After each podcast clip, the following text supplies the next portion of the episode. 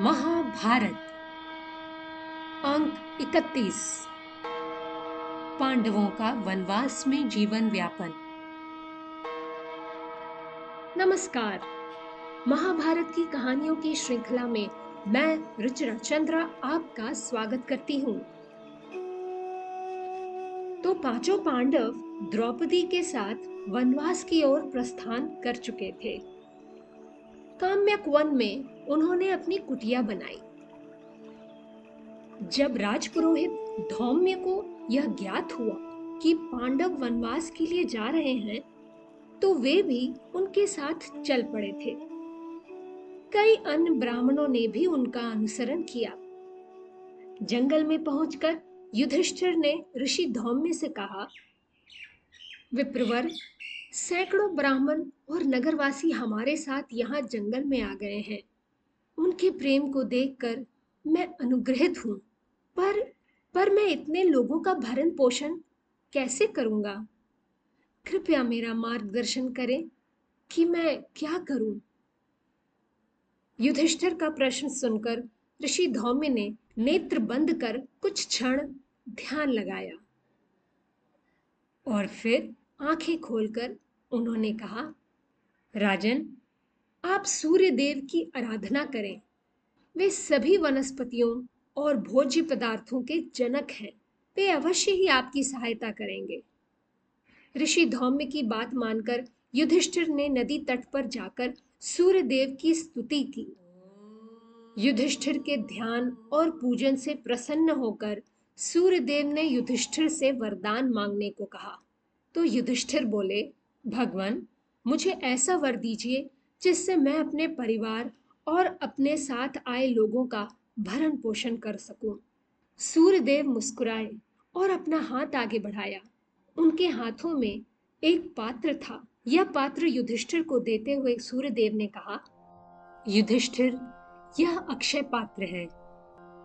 इससे हमेशा सभी लोगों के लिए जब चाहे तब पर्याप्त भोजन प्राप्त किया जा सकता है, और जब गृहिणी इसमें बने भोजन को ग्रहण कर लें, तदनंतर ही इस पात्र का भोजन समाप्त होगा।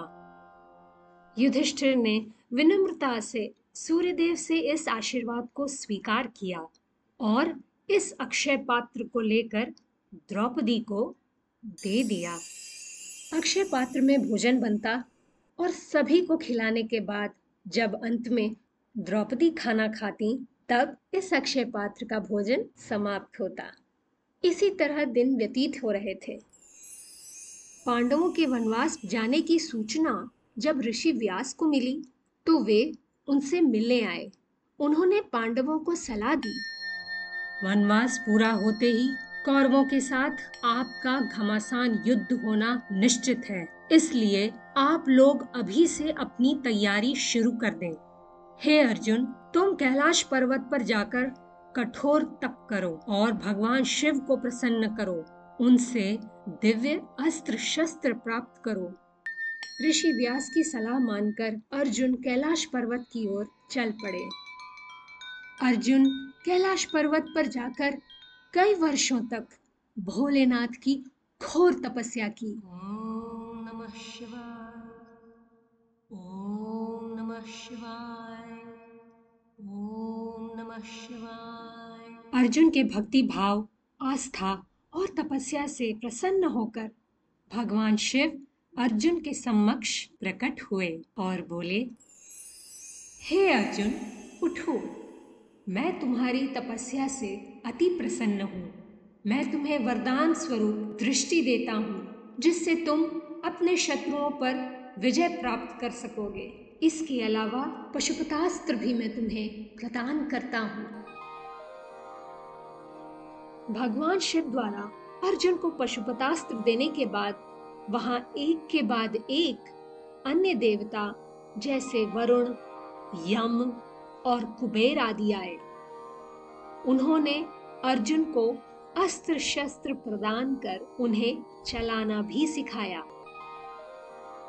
उसके बाद अर्जुन देवराज इंद्र से मिलने इंद्रलोक गए।